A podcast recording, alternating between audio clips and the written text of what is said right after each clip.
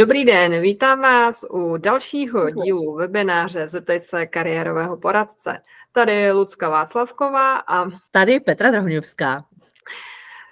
Dovolte na začátku, abychom zase velmi krátce se představili, čím se zabýváme pro ty, kdo se na nás dneska dívají poprvé.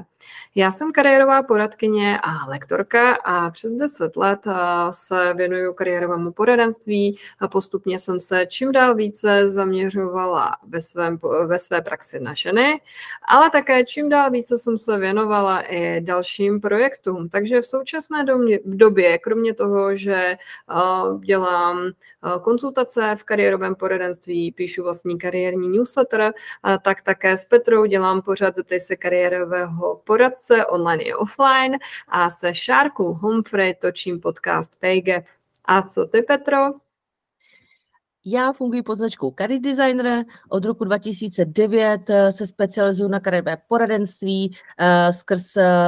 osobní značku, vlastně hodně zpracovávám téma velkých profesních tranzit, to znamená, když lidi mění profesi, ale nejen. Eh, poslední dobou mám radost také z přibývajících projektů, které se týkají outplacementu, to znamená eh, firmy chovající se eticky, když už propouštíme, eh, uděláme to co nejlépe a dáme co nejkvalitnější včetně kariérové podpory, právě to je ten outplacement eh, těm propuštěným lidem, tak z toho mám radost i poslední dobou a také vlastně podobně jako ty, eh, Luci, samozřejmě nejedem jenom tu službu eh, konzultační a školící, ale zaměřuju se také na tvorbu různých produktů, ať čištěných nebo online. Tak eh, pojďme se dnes podívat na dotazy, které jste nám poslali. Jako vždy jsou velmi pestré a jako vždy budeme se v našich odpovědích s Petrou střídat. A připomínáme, že vzhledem k tomu, kolik dotazů se nám sešlo, nemůžeme jít úplně do hloubky. Je to spíš nějaké naťuknutí, navedení k tomu tématu. A co od nás dostanete po skončení webináře? My zhruba po měsíci, ano, skutečně si dáváme na čas, protože, jak jste pochopili, děláme toho opravdu hodně, tak eh, od nás eh, dostanete záznam webináře s dokumentem a odkazy na různé doplňující zdroje, o kterých budeme dneska tady společně mluvit. Tak já už tady mám první dotaz na Petru. Petro, je stále důležité mít dobře vytvořené CV a motivační dopis, nebo už je to v dnešní době přežitek? Tereza položila dotaz, který se čas od času objevuje, a jako nejen v poslední době, ale docela prostě, když se podívám i dozadu za těch deset let, protože samozřejmě dokument životopisu je tady s náma dlouhá léta a tak se možná může zdát, že se všemi novými technologiemi už to je něco, co třeba um, může být i do budoucna, nebo už třeba pro někoho je pasé uh, s tím, uh, jak spousta lidí používá i právě profesní sociální sítě pro svou sebeprezentaci. Nicméně, uh, s čím se setkáváme na trhu práce, s tou realitou, uh, tak ten feedback uh, od personalistů je takový, že z velké části stále klasický životopis, případně motivák, eh, jako je potřeba. Proč? Protože eh, byť člověk si může říct, tak fajn, mám tady LinkedIn, fajn, můžu natočit nějakou videovizitku, to třeba může i sedět čím dál více třeba eh, nové nastupující generaci, tak je to něco, co samozřejmě ne vždycky úplně snadno se dá zpracovávat vlastně pak nějakými ATS systémy, když se nám do firmy hlásí desítky, někdy stovky, někdy tisíce třeba kandidátů a já to prostě potřebuju jako ten rekrutér, jako ten personalista nějakým způsobem standardizovat. A to právě samozřejmě eh, to CV do jisté míry umožňuje. Ačkoliv to je dokument flexibilní, eh, můžu s ním trošičku chýbat podle potřeby, tak ale na druhou stranu stále prostě má nějaké parametry, které se dají relativně pak snadno srovnávat a proto prostě stále tady jako je jeho místo na trhu. Můžeme si říct, že z linkáče, z LinkedInu si můžu samozřejmě stáhnout v podobě PDF nějaký typ jako reportu také, ale ono, když to vyzkoušíte, eh, tak pak vidíte, že to samozřejmě může třeba fungovat u takových těch lineárních, jednodušších eh, kariérních cest, ale jakmile třeba už fungujete nějakým způsobem projektově, potřebujete to tam trošičku více dovysvětlit, tak přece jenom tady už pak i v tom vlastně reportu z toho LinkedInu jsou nějaké limity, takže stejně většina lidí pak jako přistupuje k tomu, že eh, na to CV sedají. Já bych ještě nechtěla mluvit slovo, protože kdo se tady poprvé, tak víte, že ke každé otázce se vyjadřeme obě, abyste měli dvě různé perspektivy, co nás tomu napadá. Uh, tak ještě jedna věc, jako co jsem chtěla říct, že samozřejmě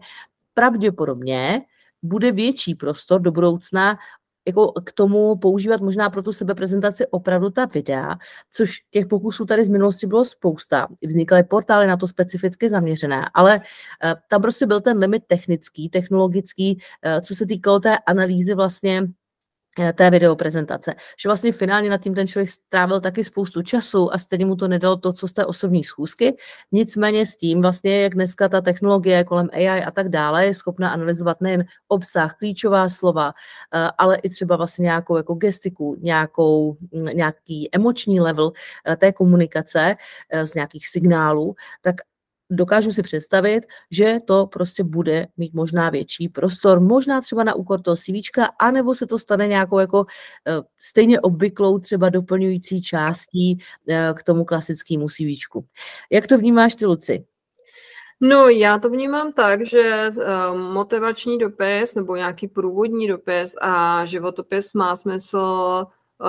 psát, zejména v tom případě, že si s tím skutečně dáme práci a přizpůsobujeme to opravdu na míru té pozice, na kterou se hlásíme, nebo eh, v případě, že nereagujeme na nějakou konkrétní nabídku, tak na míru tomu zaměstnavateli. Protože um, my se setkáváme s tím, že někdo nám říká, hlavně to nefunguje, já pořád jako rozesílám ty desítky tady životopisů a, a prostě vůbec na to mi jako nikdo neodpovídá a tak. No a pak se nakonec jako ukáže, že se to děje zejména v případě, že někdo skutečně provádí takzvaný kobercový nálet, což je opravdu jako velmi neefektivní metoda, jak s tím životopisem pracovat, protože pak vlastně ztrácí eh, veškerou účinnost, protože jeho síla tkví v tom, že ho přizpůsobujete a eh, to je ten největší vlastně jeho benefit oproti nějaké univerzálnější osobní vizice, jako je třeba LinkedIn. A v případě, že si s tím tu práci jako nedáváte a právě máte třeba nějaké více rozmanité pozice, na které reagujete, nebo rozmanité příležitosti, tak potom opravdu se ptá, tak potom opravdu ten význam až takový není. Takže pokud chcete využít tu sílu, tak ano, tak s ním, tak s ním opravdu ale takovýmhle způsobem, způsobem pracovat. A já ještě dodám jako B, že abychom byli schopní eh, tvořit dobrou sebeprezentaci a dobře reagovat eh, vlastně na nějaké příležitosti, tak je ale vhodné také pracovat s vlastními kompetencemi, provádět takzvaně jejich mapování, sledovat si, jak v té kariéře pokračujeme, bez nějaké aspoň minimalistické záznamy o tom, čemu čemu se věnujeme, s jakým výsledkem a podobně, protože pak se takový dobrý životopis eh, tvoří jedna báseň.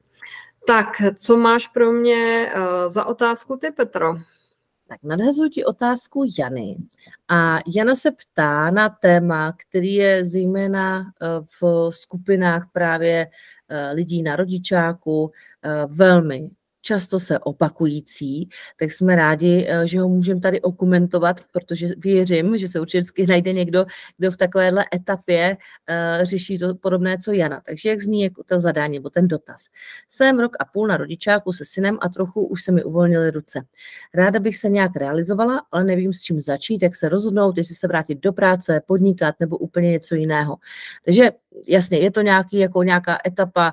dejme tomu druhé, poloviny nebo třetí třetiny toho rodičáku, jak u koho, případně u někoho už třeba fakt ten blížící se konec. Tak vlastně jak eh, tenhle jsem přelom, protože přelom to určitě rozhodně je, eh, uchopit z tvé praxe. Eh, já bych na prvním místě se zamyslela nad tím, jaké jsou vlastně jednak moje potřeby a také jaké jsou moje možnosti, protože to jsou, to jsou vlastně nějaké vstupní podmínky do toho našeho rozhodovacího procesu. Ono to na první pohled vypadá, že jediné, co tady řešíme, je buď budu doma, budu pečovat, nebo teda půjdu do práce, hodně nějakým, nějakým způsobem utlumím tu peč nebo ji vyřeším a budu pracovat, nebo teda budu podnikat ale my moc nejsme zvyklí na jiné, jiné alternativy, nebo o nich možná příliš nemluvíme, protože když se podíváte třeba na sociální sítě, tak se hodně mluví o tom, jak nějaká žena rozjela biznis na mateřské, nebo se hodně diskutuje otázka skloubení eh, péče o dítě a návratu třeba k zaměstnavateli. Ale ty, ty, ty ostatní možnosti jsou někdy vlastně prezentovány, jako kdyby byly, byly méně cené. Třeba to, že studujeme, třeba to, že dobrovolničíme, nebo se věnujeme eh, svým koníčkům nebo osobním projektům. A přitom všechny tyhle možnosti vlastně v sobě skrývají další sebepoznání, objevování třeba nějakých dalších životních a profesních cest. Skrývají v sobě určitě to, že, eh, že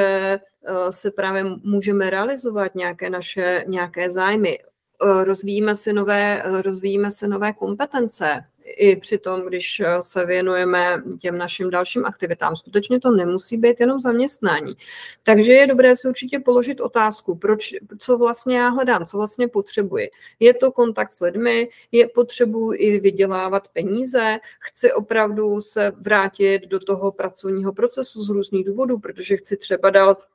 rozvíjet tu kariéru. Je to pro mě z nějakého důvodu důležité, protože kdybych třeba měla další profesní pauzu, tak bych měla potom problém navázat, kde skutečně v některých profesích, já nechci ženy stresovat tím pojmem, aby mi neujel vlak, ale skutečně v některých profesích tomu může dojít jako rychleji než jinde. Takže zejména tam ty ženy opravdu mají potřebu si udržovat ten kontakt s oborem. A tam potom, pokud ano, pokud už vím, že chci jít do té výdělečné činnosti, že chci jít tou cestou vlastně vlastně buď zase do zaměstnání, do podnikání, tak nám může pomoci to, že, že se zamyslíme třeba nejdřív nad těmi možnosti, které máme opravdu po ruce že se třeba například spojíme s naším původním zaměstnavatelem a prodiskutujeme spolu možnosti spolupráce. A nemusí to být jenom návrat na tu naši původní pozici, může to být nějaká spolupráce na projektech nebo nějaká spolupráce menšího rozsahu. Z naší zkušeností se ukazuje, že v té původní práci máme často možnost nebo šanci vlastně eh, získat nějaké lepší, eh, lepší podmínky, než bychom získali někde, kde nás vlastně nikdo, eh, kde nás vlastně nikdo nezná. A tady potom je vlastně,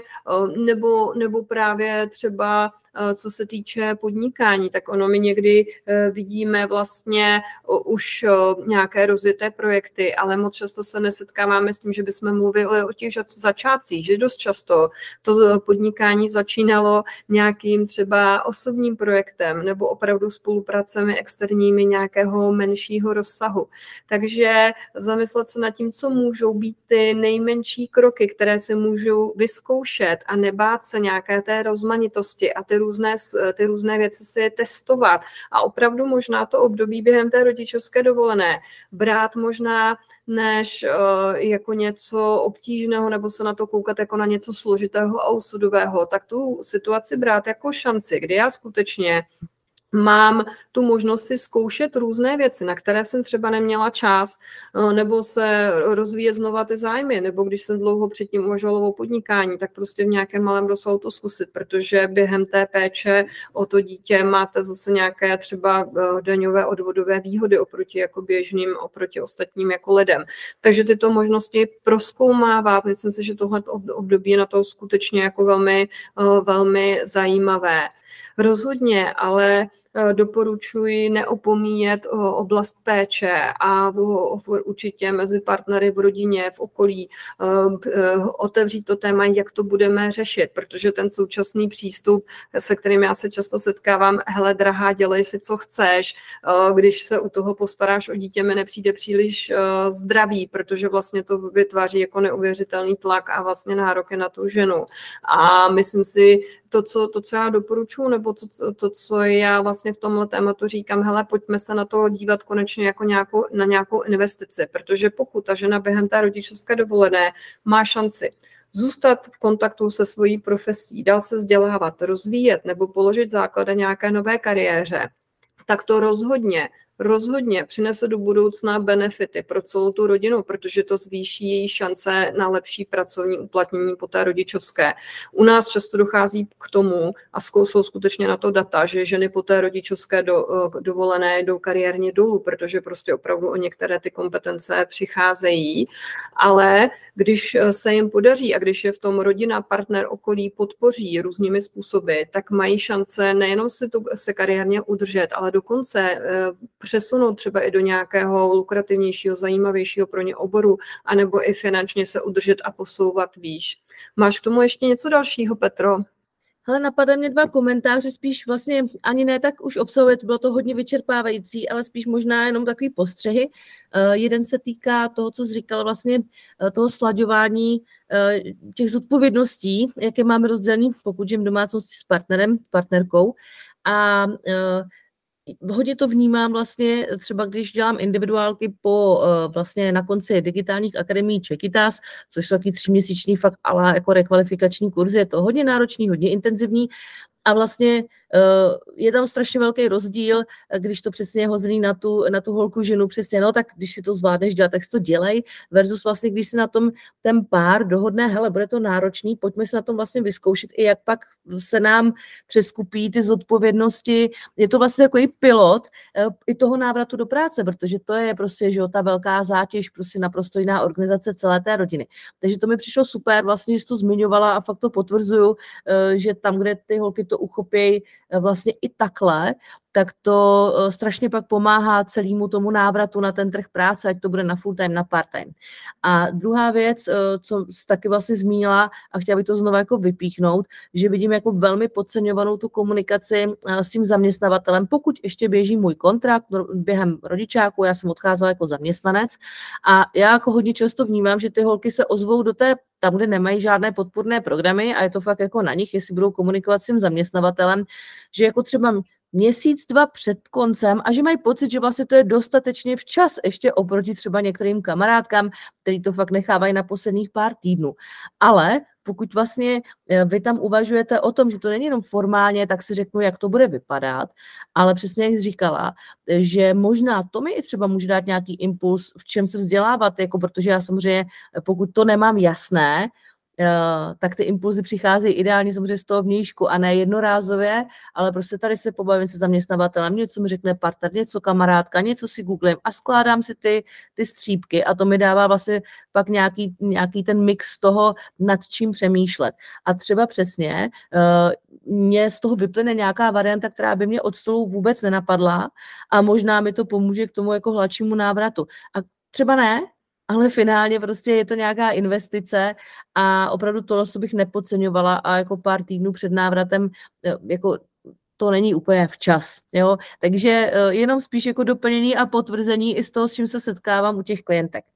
Tak jo, tak posuneme se dál. Mám tady zase úplně z jiného soudku otázku, nebo částečně z jiného soudku, částečně se týká tématu, které už jsme tu dneska jednou otevřeli. Leoš se nás ptá, jestli doporučujeme chat GPT nebo asi i nějaké třeba jiné nástroje umělé inteligence používat na psaní motivačního dopisu. Jak se na to díváš, Petro? Mm-hmm. Určitě se s tím setkáváš taky na konzultacích čím dál víc s tímto tématem, tak ono asi to jsou prostě plné uh, vlastně téma těch těchto nástrojů, ať to je Bing, uh, Bing ChatGPT, BART, do těch našich vlastně všech profesních životů, takže i samozřejmě do kariérka. A uh, my si s tím samozřejmě hrajeme, experimentujeme a já jsem teďka vlastně i narazila na něco podobného, co se se ptá Leoš a uh, třeba když poslouchám nějaké podcasty, tak hodně vnímám, že i pokud teda nejsi taková ta skupina těch jako hodně informovaných eh, lidí, buď to z IT, nebo opravdu, že to je čistě jako váš zájem a fakt tím jako trávíte velké množství času a vychytáte si, co funguje, co nefunguje, tak bych řekla, že tady je taková docela poměrně velká skupina lidí, kteří jsou tomu otevření, experimentují si, ale vlastně tak jako zlehka a hodně často vlastně tam naskakují na taková ta jako nejsná servírovaná řešení eh, nebo ale odpovědi, co vlastně při zadání toho dotazu neboli promptu eh, dostáváme. A tam bych jako řekla, že může být to úskalí a může se to stát vlastně ne dobrým nástrojem, když se to používá vlastně takhle jako povrchně, bych řekla. Co tím konkrétně myslím? Když se člověk zadá prompt typu Eh,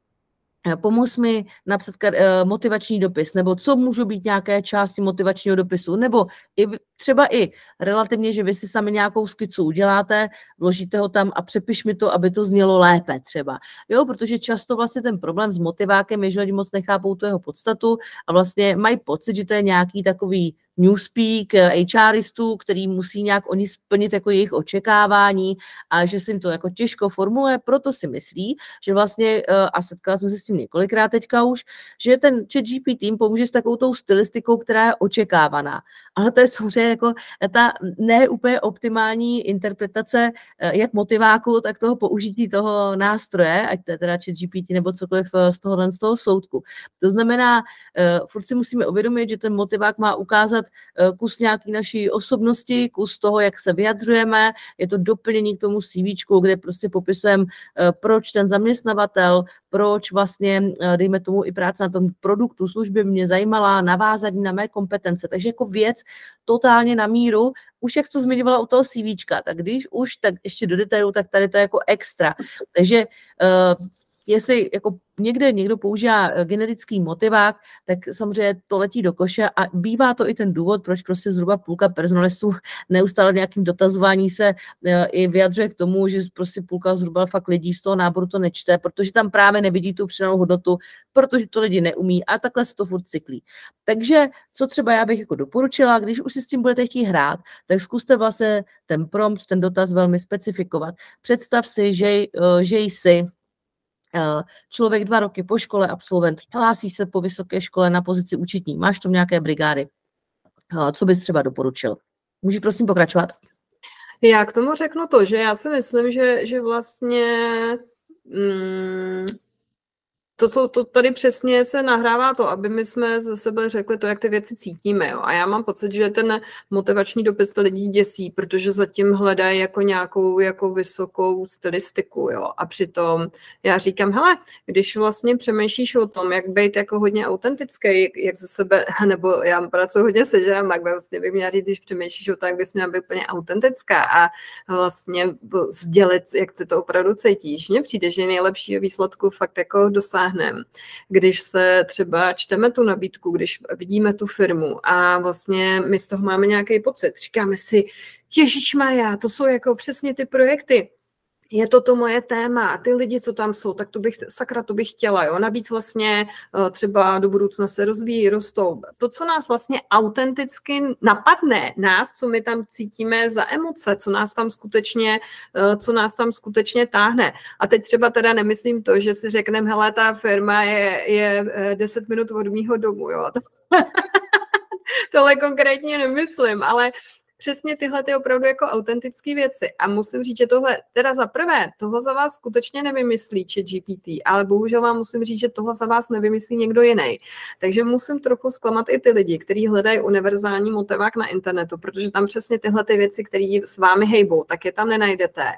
Ale dost pravděpodobně to teda za vás nenapíše někdo jiný. Jestli si myslíte, že vás zachrání kamarádka, která psala na základce nebo na střední hezký slohovky, nebo jsou dneska i komerční služby na toto téma, tak pokud s váma někdo nepatrá po nějakých vašich jako hlubokých důvodech, který tam máte, tak je to vlastně, to vnímám jako nějakou neúplně povedenou práci. Ale s tou stylistikou, s tím, že nám to může pomáhat třeba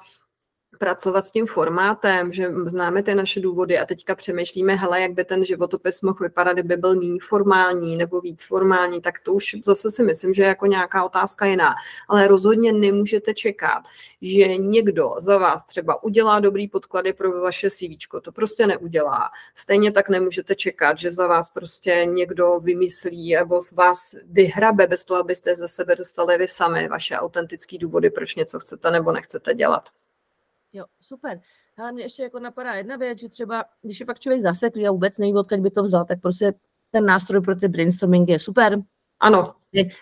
Dala bych si přesný zadání, nechala bych si třeba napsat čtyři verze a z těch verzí bych se koukala pro inspiraci. Ale finálně zkuste to prostě přečíst nahlas, jestli takovýhle vůbec slova by vám šly přes pusu, protože ve výsledku ten motivák je příprava na, dejme tomu, nějakou úvodní část toho i uh, pohovoru. Tak, hele, já ti hodím uh, další otázku. Tak, od Honzy, já to přečtu asi hm, celý, aby jenom se chápal i ten kontext jako trošku do hloubky. Tak, Honza píše, moje kariéra stagnuje. Mám práci, ve které jsem se za poslední období víc než rok nic nenaučil, nikam se neposouvám a cítím, že chci změnu a potřebuji se sebe realizovat. Ale nevím, který směrem se vydat, co bych vlastně dě- chtěl, mohl dělat. Mimo práci je vše v pořádku, takže problémem je u mě jen práce, která mě nenaplňuje. Co můžu dělat? Máte tip na nějaké cvičení, otázky, eh, které si můžu zodpovědět před návštěvou poradcem?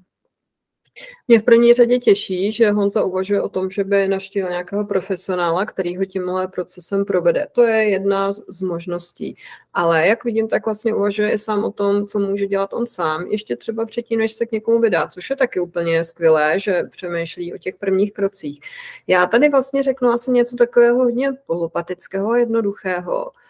přijde mi, e, nebo z naší zkušenosti se ukazuje, to, jak my s tím vlastně s klienty pracujeme, že je dobré vlastně se nějakým způsobem jako zastavit, sledovat, pracovat tady i s nějakou vlastní jako všímavostí, reflexí a víc si zvědomovat e, v těch našich pracovních dnech v tom, co děláme, ať už v práci, mimo práci, ve volném čase, v zájmových aktivitách, v našem drobném podnikání. Co jsou ty věci, které nám dělají dobře? Co jsou ty věci, které nám nedělají dobře,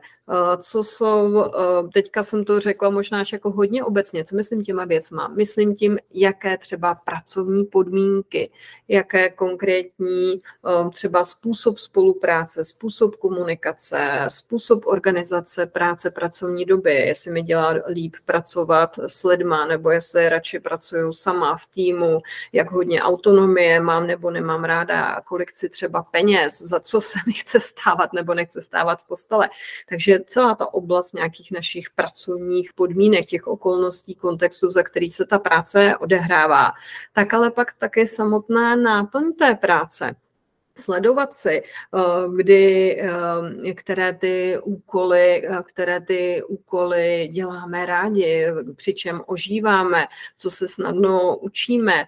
kdy se cítíme ve svém živlu, cítíme příliv energie, těšíme se na to. A kdy je to naopak, které typy úkolů a aktivit v té práci nás štvou, netěší nám, víme, že, že jsou pro nás jako obtížné, přestože už se třeba v té oblasti dlouho vzděláváme, učíme. Můžeme můžeme se také všímat i třeba našeho okolí, aby jsme se třeba eh, udělali více jasno v těch našich kompetencích, s čím na, za námi někdo chodí a podobně. Takže dívat se na to, jak z pohledu těch pracovních podmínek, tak z kontextu té naší eh, konkrétní pracovní náplně. A skutečně si třeba jednak se, když ty aktivity děláme, tak, eh, tak tam opravdu pracovat s tou naší všímavostí, zvědomovat si to, pojmenovat si to, jak my na tom jsme. Hodně nám pomůže, když si to třeba nějakou dobu i zapisujeme a sledujeme, protože to je třeba skvělý vstup pro tu spolupráci s tím kariérovým poradcem, protože už budeme mít nějaké jako vstupní kroky, že si uvědomíme, aha, vyhovujeme tenhle typ spolupráce, tehle konkrétní a, pracovní úkoly. Takže všimnout si toho, zaznamenat si to nějakou formou elektronické elektronickou, papírovou, každému vyhovuje něco jiného. Pravidelně třeba si se zastavit jednou za týden, jednou za 14 dní, za měsíc, dělat nějakou, nějakou reflexi, nějaký zpětný pohled a zaměřovat se opravdu nejenom na nějaké ty naše role, aktivity, podmínky, třeba konkrétní situace a to jak pozitivní, tak negativní. A to byly nějaké vlastně konkrétní doporučení, ale protože my tady pak ještě máme další otázku, jak jsem se všimla, která se bude tomuto tématu dále věnovat, tak v tuhle chvíli by to za mě bylo všechno. A ještě poprosím Petru, jestli k tomu by něco doplnila. No, já možná narazím na nějaké věci asi u té následující otázky, protože přesně jak říkáš, ono se to eh, docela tak nějakým způsobem neprolíná, ale asi to na sebe mírně navazuje. Tak jestli mi to tam hodíš, já tady mám, my tady máme pak v této oblasti další otázku, která se pak zaměřuje možná za, za tento bod. Pokud se tedy jako pevně rozhodneme, nebo pokud jsme ještě dál a rozhodujeme o tom našem dalším kariérním směřování, tak jaké konkrétní nástroje nám při tom rozhodování pomohou? Tak eh, nejsem si úplně jistá, jestli jako přesně uh, budu interpretovat uh, to, jak ten dotaz byl míněný, ale uh, já ale si... nás Markéta ještě doplním. Eh, tak já si jako v tom dotazu od Markéty představuji, eh, že nástroj třeba může být nějaký eh, dotazník profesní orientace, který mi třeba pomůže právě k nějakému nasměrování. Je to něco, co je prostě ucelené, eh, lidi si často představují, že z toho vypadne něco, něco konkrétního, nebo že to může být nějaká konkrétní eh, technika, nebo třeba nějaký možná web, kde si naklikám a ono mi to nějakou předselekci udělá, což dneska samozřejmě spousta nějakých personalizovaných eh, záležitostí přibývá i tady v té sféře.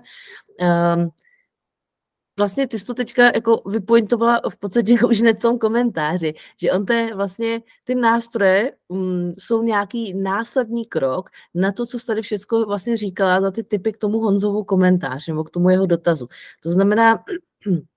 ta, není to prostě o tom, že jeden nástroj vám vy, v úzovkách vyřeší váš problém nebo vaši otázku a většinou prostě je to nějaká cesta jako um, pokus, pokusu omylem, ale vlastně systematická, kde já si jako vlastně dávám postupně stranu tohle chci, tohle to nechci a to nejen jako tematicky, ale i třeba co se týká těch nástrojů, jak mi to vyhovuje, protože vlastně tady záleží, někdo je uh, člověk, který mu bude vyhovovat vlastně jako nástroj, nějaká forma volné komunikace, pro někoho to bude nějaký analytický uh, typ člověka, mu bude zase naopak lépe vyhovovat, že opravdu si udělá nějaký jako test a jemu to bude stačit, uh, ale uh, to si musíme vyzkoušet. Uh, na druhou stranu uh, někdy i vlastně na těch workshopech vidím, když uh, děláme nějakou aktivitu společně, tak každý, každý ten účastník je trošičku jiný. A to, že si vlastně vyzkouším i použití nějakého nástroje, po kterém bych primárně nesáhla, třeba jsem víc říkám, jaký analytický typ a najednou tady pracujeme s nějakou třeba s nějakým vision boardem, což je jako dost kreativní technika, tak najednou tam třeba taky můžu jako vidět něco a e, dostat se za nějaké moje obzory, které jsem vlastně nemohla. E, nebo které by mě nenapadlo, e, že bych třeba si takhle tam mohla šáhnout do nějakých nápadů, myšlenek. Takže eh, já jsem to jako vnímala hodně nástroj jako, nástroj jako metody, možná weby, eh, jenom co jsem třeba teď viděla v poslední době, kde vlastně to je taky nějaký typ jako do jisté míry nástroje kariérového selekce, ale tak jako um, asi ne úplně typicky, že vlastně já jsem dělala uh, nějaký mezinárodní portál, kde člověk, myslím, že nabízel taky nějaký mikroslužby typu Upwork a ne, nebo nějakou jako remote práci a vlastně než se vám zobrazila ta nabídka, tak už tam vlastně byla předselekce a byly to kroky, ale takový jako dotazníček. Jo, a to je takový jako, mm, je to takový jako asi optimální pro někoho, kdo už víc ví a jenom to tam naťuká. Pro někoho, kdo potřebuje takovou tu fázi toho brainstormingu a vůbec seskupení nějakých nápadů, tak zase prosím něčím ty uh, nástroje použitý v nějakém jako čase toho hledání a přemýšlení uh, nejsou vždycky jako optimální úplně stejně. Jo, takže za mě to je mix jako volba nástroje, ve vztahu, jako co řeším vůbec za ten problém, v jaký fázi toho přemýšlení o tom uh, jsem, o tom tématu tý třeba profesního dalšího kroku uh, jsem, takže není to podle mě úplně jako jednoznačná odpověď. Nebo co ty jsi představoval po touhle otázkou, Luci? Já jako chápu, že já, já řeknu, jak, ono, jak si to dost jako lidí představuje, že by se jim líbilo, aby to fungovalo. Tak nám poradcům by se to až tak nelíbilo, protože bychom neměli práci. Ale hodně lidí si představuje, že někam jako zadá nějaký vstupní parametry, třeba baví mě tohle,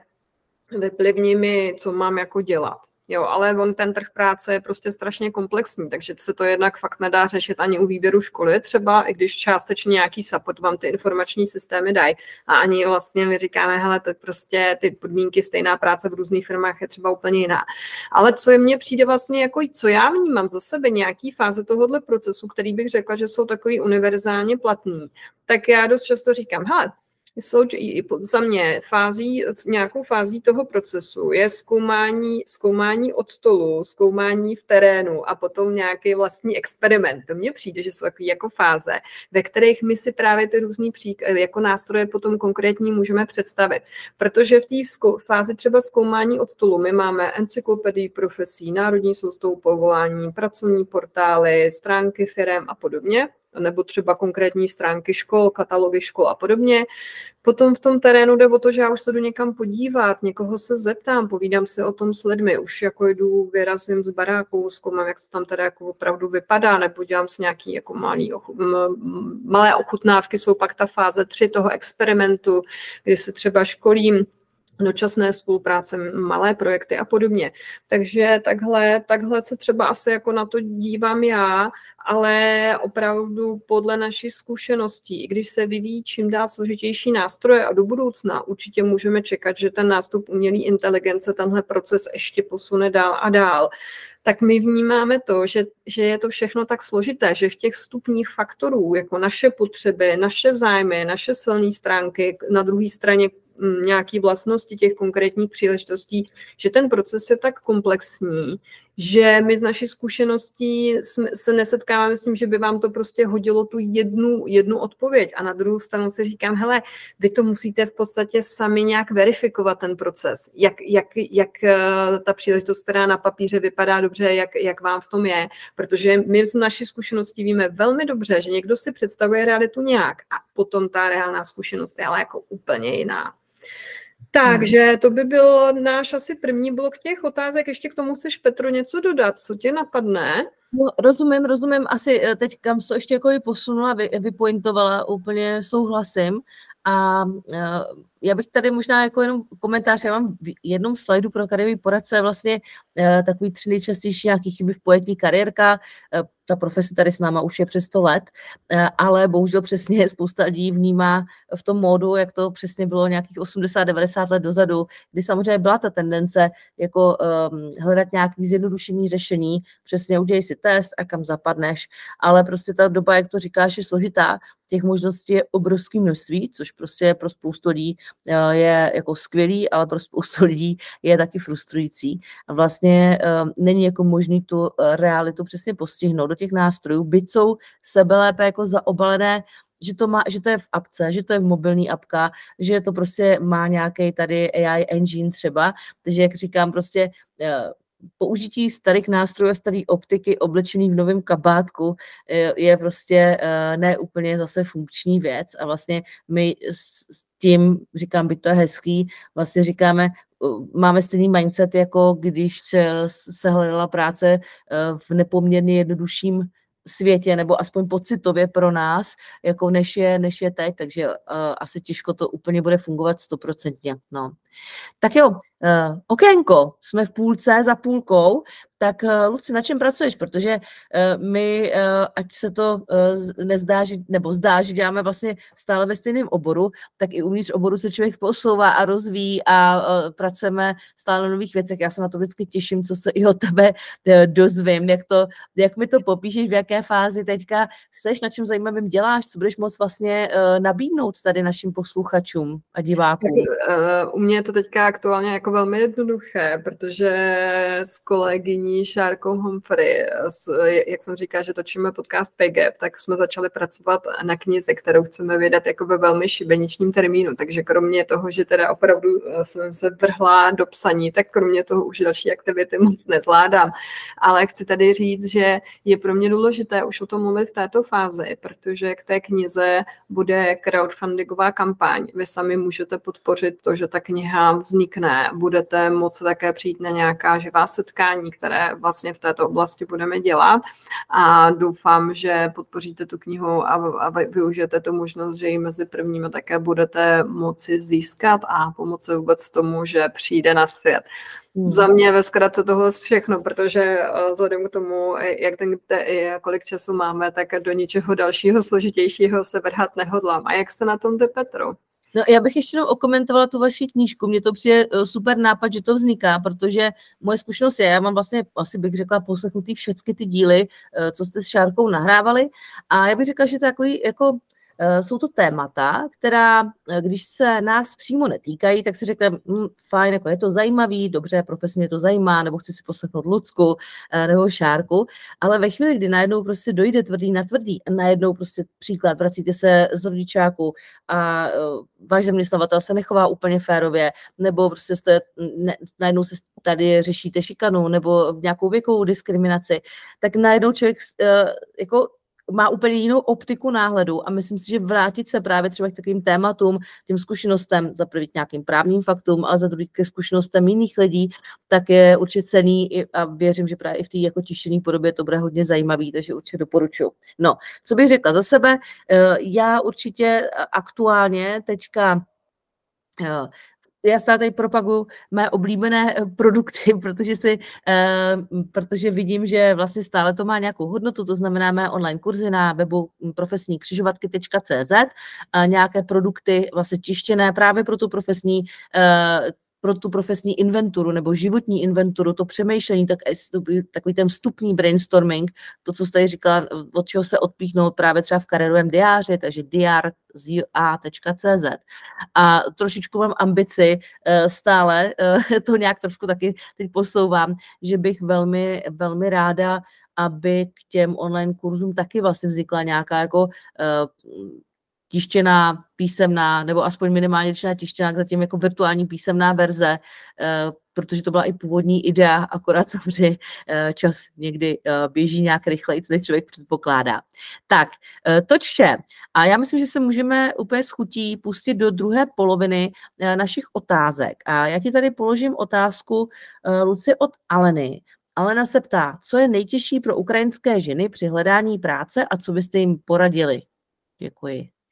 Já tady bych vyšla z průzkumu, které se ukazují. Čerpám z data Alma Career,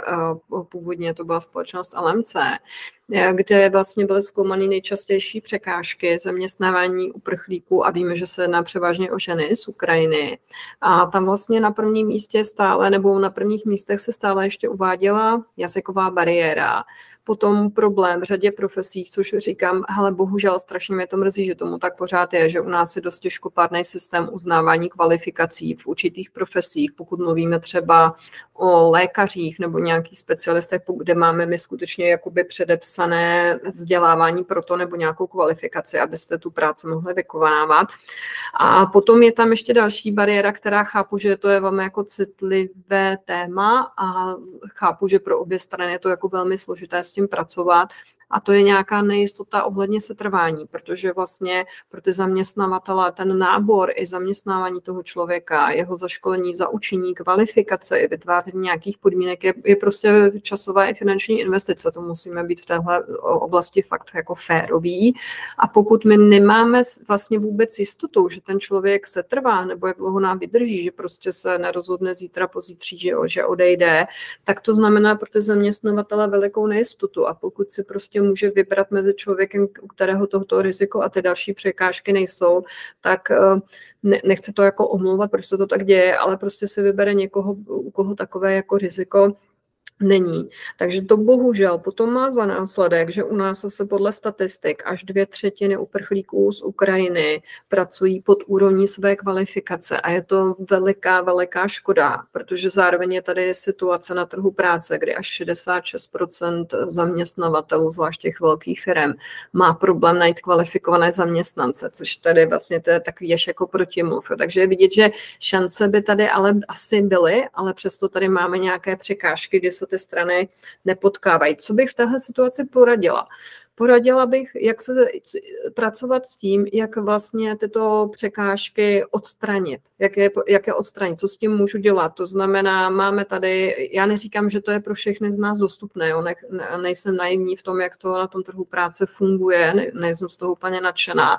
ale na osobní úrovni opravdu zapracovat na tom jazyku, protože to je opravdu jako velká překážka pro, pro vlastně vykonávání řady těch pozic, pozic zejména těch kvalifikovaných Potom, pokud je to možné, i třeba s nějakou podporou pracovat na tom uznání té vlastní kvalifikace, pokud zase je to nějaká překážka k tomu, abyste mohli nějakou práci dělat a snažit se vykomunikovat i tu otázku toho eh, setrvání v České republice, i když chápu, že ta situace osobní může být jako velmi rozmanitá. Mohu pak jako eh, zase na to doporučit, což my říkáme všem ženám v nějaké obzvlášť zranitelné situaci, nebýt na to sama. Protože co v čem je, bych řekla, u nás jako určité štěstí, že vlastně um, ženy z Ukrajiny nejsou první nějakou vlnou, která u nás proběhla a už naštěstí i díky tomu už u nás existuje nějaká infrastruktura různých jako neziskovek a projektů, které uprchlíkům pomáhají. Takže neříkám, že na všech místech České je to stejně dostupné, nicméně řada těch nějakých poradenských a podpůrných služeb je v současné době eh, dostupná online, takže využít skutečně poradenství, informovat se o tom, na co ve své situaci máte právo, eh, kde máte jaké formy podpory, i třeba v té, v, tě, v té finanční oblasti, právě třeba nějaké dávky, nebo v té právní oblasti, abyste nesklouzli do té šedé eh, zóny, protože se z ní strašně špatně dostává. Pokud prostě pracujete nelegálně, tak z té situace se strašně špatně dostává. A stejně tak vlastně i můžou pomoci i třeba nějaké podpůrné komunity, buď jednak z, z, z vlastně dalších třeba Ukrajinců, anebo lokální komunity, kde vlastně te, které dost často také podporují třeba ty, ty lidi z Ukrajiny, kteří tam žijí. A pak jsou i tady různé nějaké jako projekty, informační rozcesníky té pomoci. Určitě za zmínku stojí třeba um, ne, nebo zdroje příležitosti dostupné v ukrajinském jazyce. Mohu zmínit třeba pracovní portál Vorkania, který byl vytvořen speciálně pro uprchlíky z Ukrajiny, aby ty pracovní příležitosti pro ně byly dostupné na jednom místě a srozumitelné v jejich jazyce. Máš k tomu, Petro, ještě něco? No, mě ještě napadá um, jedno téma, protože samozřejmě uh, jedna věc je, že já tady chci pracovat, chci výdělek a vlastně nemám třeba ambici, někdo už nemá jako sílu nějakým způsobem znova se etablovat na novém trhu práce a známe to i třeba z příběhu emigrantů Čechů, Čechoslováků do zahraničí. A vlastně nakonec prostě zůstanou třeba i v nějaké mm, dělnické nebo jiné manuální profesi, ale ten jako jejich mindset je, že to je pro ně OK, že vlastně v tom si najdou tu spokojenost a je to prostě nějaká jako druhá, pátá, nevím kolikátá prostě kariéra. Tak samozřejmě jedna věc je, jak se vůbec jako na to dívám a jakou mám tu, jakou mám tu vlastně vnitřní motivaci, ambici a možná jako sílu usilovat teda o to, protože asi to velký téma pak je, protože když pracuju ve fabrice nevím, tady zůstaneme u Ukrajinců, tak na Ukrajině a pak tady asi ten rozdíl nebude zásadní, ale tady asi největší to téma samozřejmě u lidí kvalifikovaných, kteří k nám přišli, mě tu bariéru jazykovou. Jedna věc je jazyk, druhá věc je nostrifikace. Je to tak jako hodně individuální, záleží pod kterým ministerstvo spadáte, jak váš obor je v úvozovkách jako Eh, já bych řekla, já to mám říct, spořádaný, nebo eh, má nějaký prostě pravidla, protože třeba teď jsem poslouchala nějaký rozhovor, co se týkalo nostrifikací eh, u zubařů, kterých tady jako nedostatek a že vlastně někde, kde fungují vlastně i nějaké takové jako dobré, kvalitní uh, ty stavovské organizace, to znamená třeba nějaké komory, tak oni vlastně fungují i napříč, to znamená, uh, pomáhá to té nostrifikaci, pomáhá to vlastně uh, i tomu procesu pak uznání, protože ono to je samozřejmě těžký byl tady docela jeden čas velký tlak na to, aby se to zjednodušilo. Na druhou stranu eh, nikdo nechce, aby nás eh, prostě ošetřoval nekvalifikovaný člověk nebo dělal jakoukoliv sofistikovanou pozici, eh, když prostě nemáme tu jistotu, takže to je jasný, že ta ochrana má prostě fungovat na obě strany. A jedna věc je vlastně, že ty nostrifikace někdy prostě mají dost složitký nastavený pravidla ve smyslu, že opravdu to musí být třeba stejným formátem rozepsané hodiny nějakých předmětů, eh, který ten člověk vlastně měl, jakým způsobem vlastně to vzdělání bylo poskládáno a tím pak jako vzniká ten nárok vlastně na tu nostrifikaci, ale právě třeba ta komunikace mezi těma komorama může pomáhat. Takže samozřejmě jedna věc je, že v některých oborech to bude lépe, v některých hůře. A takže to jenom prostě člověk i musí vzít fakt, že tam je nějaký jako faktor do jistý míry náhody, který ten obor je náš a kde to prostě jde snáze a kde hůře. Eh, zeptat se vlastně i, co to obnáší už a samozřejmě od lidí, kteří třeba tím prošli, aby jsme měli i reálná očekávání, abychom prostě byli nohama na zemi a řekli si, OK, když tohle trvá tady rok, stojí to spoustu papíru, možná nějakých nákladů na právníka, jako chci to do toho investovat, vyplatí se mi to a tak dále, protože ono se to samozřejmě týká třeba i lidí, uh, američanů, který vlastně eh, to mají zase v okus horší, prostě jak to je přes, přes, přes ten oceán a spousta lidí, kteří mají v zahraničí jako kvalitní školy, který mají poměrně dobrý zvuk, prostě měli ten boj s těma nostrifikacemi úplně prostě stejně. Jo, takže jestli jako vzít tenhle ten fakt prostě jako není to teď nějak mířeno proti mně a opravdu si to to promyslet, přesně jak jsi to říkala, i vzhledem tomu třeba časovému rámci, který mám výhled tady prostě tu druhou kariéru startovat nebo prostě ne. A ještě jednu věc bych chtěla zmínit a to je, eh, když opravdu vidím, že to nebude pravděpodobně reálné, protože pokud jsem, nevím, vystudovaná uh, dějepisářka uh, na Ukrajině, tak prostě to bude asi fakt jako náročný přes, uh, přes sebe lepší nějakou moji znalost českého jazyka, jak to tady uplatním. Pokud teda nepůjdu do nějaké speciální školy, takových míst tady bude asi úplně minimálně, tak co teda vlastně, jaké kompetence chci dále přinášet do nějaké nové profese, protože tam opravdu jako nepůjde jenom o úsilí o nostrifikaci, ale o nějakou vložně rekvalifikaci. A pak samozřejmě spousta lidí jako zvažuje, jestli hledá nějakou modifikaci něčeho podobného, jsem dobrá učitelka, tak se budu pokoušet hledat třeba nějakou pozici, nevím, teď plásu na první dobrou, lektor v nějaké mezinárodní firmě, protože zároveň umím anglicky třeba, anebo chci úplně do něčeho jiného a beru to fakt prostě jako tu výzvu, je to nějaký zlom v životě a prostě nevím, z učitelky tady dějepisu eh, půjdu dělat IT, protože třeba zrovna eh, tu angličtinu mám na lepším, eh, lepší úrovni a s nás tam prostě tu práci najdu. Takže těch faktorů opět zase prostě jako v kariérku nic nemá, jenom z pravidla úplně to černobílé jednoduché řešení, no tak ani, ani tady. A je to hodně prostě přesně, jak jsi Luci říkala, o tom i mít někoho, s kým to můžu probrat, abych si vůbec jako zvědomila, kolik těch vlastně faktorů v tom hraje roli. Mm-hmm. Mně napadlo tam přesně to samé, co se říká, že ono prostě vnímá to, že tady nemusí být jenom ta cesta buď budu dělat to samé a projdu tím dlouhým procesem, nebo teda na to úplně rezignuju, ale že možná jako proskoumávat nějakou jako úplně jinou cestu, protože někdy opravdu ta cesta k té nové profesi, byť kvalifikovanější, než se mi nabízí na první dobrou, může být kratší než celý ten proces vlastně, ten, té nostrifikace. My tady pak máme další začátky a tentokrát vlastně z našich vlastních řád máme tady od Renaty dotaz ohledně praxe v kariérku. Ona má za sebou vlastně několik uh, nějakých dlouhodobějších výcviků a kurzů, takže co se týče přípravu pro tu práci toho kariérového poradce, tak tam udělala už jako opravdu hodně uh, i nějaký uh, koučovací výcvik ale stále vlastně nenachází dost příležitostí, jak se skutečně jako dostat do té, do té praxe, do té práce s klienty, je, protože to třeba není úplně běžnou součástí těch kurzů, jako je tomu například o některých koučovacích výcviků. Co bys poradila, Petro, v této oblasti?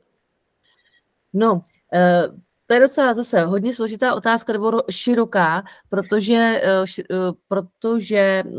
když se podívám na tu naši komunitu, tak bych řekla, že spousta z nás se dostala k tomu kariérku takovou schodou okolností. Jo? A možná i jako my dvě, máš nějaký dílčí kompetence, uh, ono, já jsem třeba se přesouvala vlastně primárně z té oblasti dalšího vzdělávání pedagogů a nějaké metodické práce, uh, ty si vlastně fungovala v oblasti vědy výzkumu a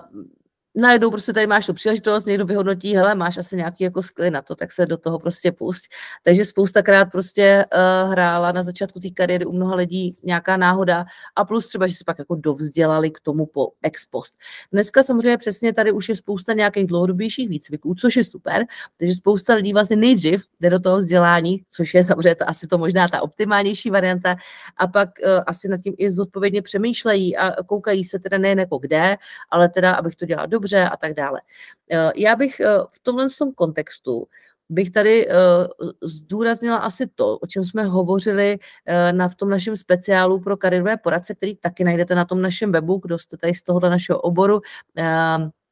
Na tom webu Zeptej se poradce a byl tam celý jeden díl věnovaný čistě do té naší komunity. A prostě my stále, ačkoliv, jak jsem říkala, naše profese tady už dekády let, tak si musíme uvědomit, že Eh, je naše zodpovědnost eh, nejen dělat tu práci dobře a eticky a tak dále, ale eh, nějakým způsobem edukovat lidi, co vůbec ta naše služba je a jak se posouvá. A to je třeba první, protože když lidi vlastně jako nechápou, co ta služba je, nebo si ji představují, ale přesně, tak proč by poptávala poradce, když stejně nevyplním online nějaký testík a něco mi vypadne, no tak samozřejmě pak bude těžké takové lidi najít. Takže součástí vlastně salesu, prodeje v úvozovkách, což je prostě hledání spolupráce s klienty, tak eh, v téhle fázi, když nějaký obor není úplně jako jasné a pro spoustu lidí známé, co, co skrz tu službu mohou dostat, tak je prostě do velké eh, míry nějaké edukace a často vlastně my obě používáme hodně ten obsahový marketing, to znamená sdílení nějakého našeho know-how, eh, aby lidi vlastně vůbec pochopili jednak náš obor, a pak i třeba ten náš osobní přístup, protože určitě můžeme říct, že co poradce, tak to trošičku uh, nějaký jiný přístup, který bude si každému jinak. Já ti na chvilku předuším, jo, protože určitě tě pak to nechám se doplnit, ale myslím si, že tady o něco víc než o tu marketingovou stránku, protože já jsem se vlastně ještě předtím, než Renata položila tenhle dotaz, tak jsme o tom měli rozpravu. Jde možná spíš jako o tu metodickou stránku, protože vlastně tam cítí tu velkou zodpovědnost, protože my kariérku určitě nebereme na, na, na lehkou váhu, co se týče toho, jak může ovlivnit život nějakého člověka. Chce tu svoji práci dělat zodpovědně a dobře a spíš vnímá nějaký deficit posílit v tom, jak vlastně se na to dívat z té metodické stránky, jak to vlastně zvládat tu práci s klientem po té metodické stránce, ať co se týče třeba toho individuálního nebo skupinového poradenství, že tam vnímám o něco víc tuhle konkrétní rovinu, pokud zrovna nejsi třeba někde vlastně přímo v kontaktu v nějakých projektech, nebo jak se na to pohlížet, jak, se, jak tu, tu moji teorii nebo to, co mám nastudované, najednou přeměním v tu praxi a v tu kvalitní práci s klientem. Mm. Nebo aspoň nějaký standard, ve kterém se postupně zlepšuje postupem času že chápu, že klienta mám a teď spíš prostě jako jdu s do toho, abych to vlastně dělala dobře, správně, využila maximum. Uh, za mě prostě je to nějaká jako podpora uh, formou supervize nebo peer-to-peer, protože já aspoň vycházím prostě z klasických třeba uh, těch koučovacích výcviků, kde to je součástí, ale i když jsme mimo výcvik, tak si vlastně tohle můžeme nasimulovat. Já jsem tohle úplně stejně dělala, když jsem začínala na individuálkách. Měli jsme mm, vlastně založený taky přes WhatsApp vlastně, nebo takovou dohodu uh, s kolegyní a vlastně po každém individuálku jsme si dávali takový follow-up, prostě bez ohledu teda na to, kdy ta druhá se k tomu dostane a schrnovali jsme si vlastně, já jsem schrnovala, stejně jako by to bylo součást toho výcviku, uh, co jsem vlastně řešila, jak jsem k tomu přistoupila. A tak kolegyně mi k tomu prostě pak někdy vždycky donahrála nějaký feedback, třeba jsme si šakle přepinkli dvě, tři zprávy a, a bylo to opravdu jako peer-to-peer, ta partnerská vlastně podpora a bylo to jenom o tom, že vlastně já, ačkoliv to po mně už nikdo nechtěl, tak jsem měla um, tak jsem měla vlastně tu potřebu si to nějak verbalizovat a schrnout, protože jinak vlastně za mě, nebo já nevím, jakou máš zkušenost, to nejde, než prostě se do toho pustím, protože já skrz ty výcviky eh, a různý kurzy získám nějakou obrovskou paletu nějakých technik, přístupů a tak dále. A stejně pak to je vlastně už jako na té intuici, co jako já z té palety vybírám pro toho daného člověka. A samozřejmě na to jako nelze asi prostě říct, eh, můžeme se bavit o nějakých, jako, jak by to mělo didakticky začínat, končit, a to je jiná jako stránka věci, než ta metodická, tu didaktiku si můžu s někým skonzultovat, taky samozřejmě, ale tohle je prostě o tom, jako pokus umyl, pokus umyl. A mm, prostě je to tak, každý psycholog, terapeut, coach, poradce, prostě musí si tím vlastně projít tou velkou mírou nejistoty, která si do jisté míry je zdravá, když nějakým procentu přetrvává,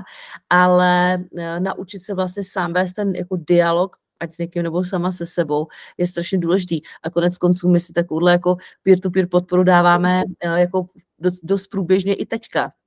Já můžu říct, co jsem dělala z začátku já. Budu v tom jako velmi, velmi otevřená, až řeknu možná zranitelná, taková jako modní slovo teďka. Hele,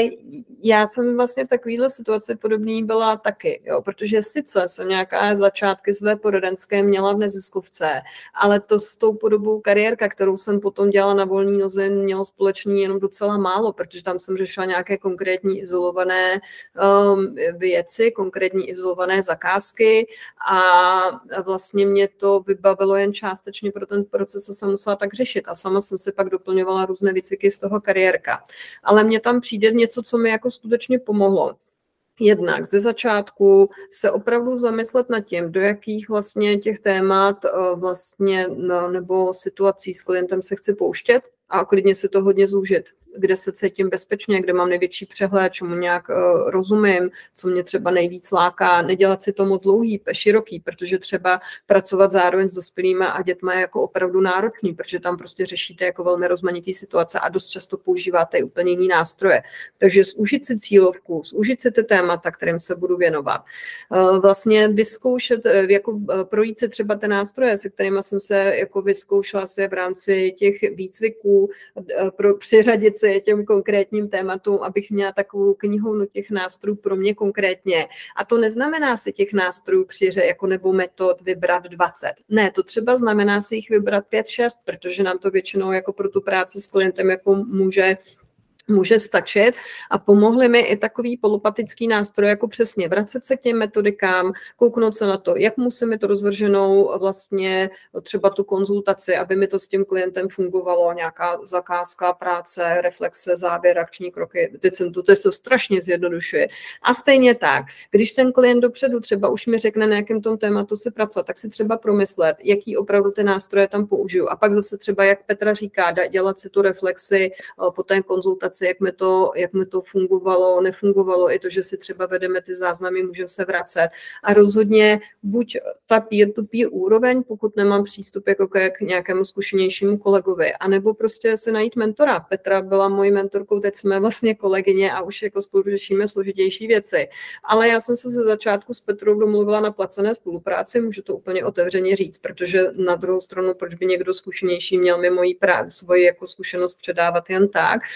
Takže můžeme zkusit někoho oslovit, jestli je ochotný zdarma nebo za peníze s námi spolupracovat, předávat to know-how, nebrat to jako automatické, protože ten profesionál má určitě plný kalendář,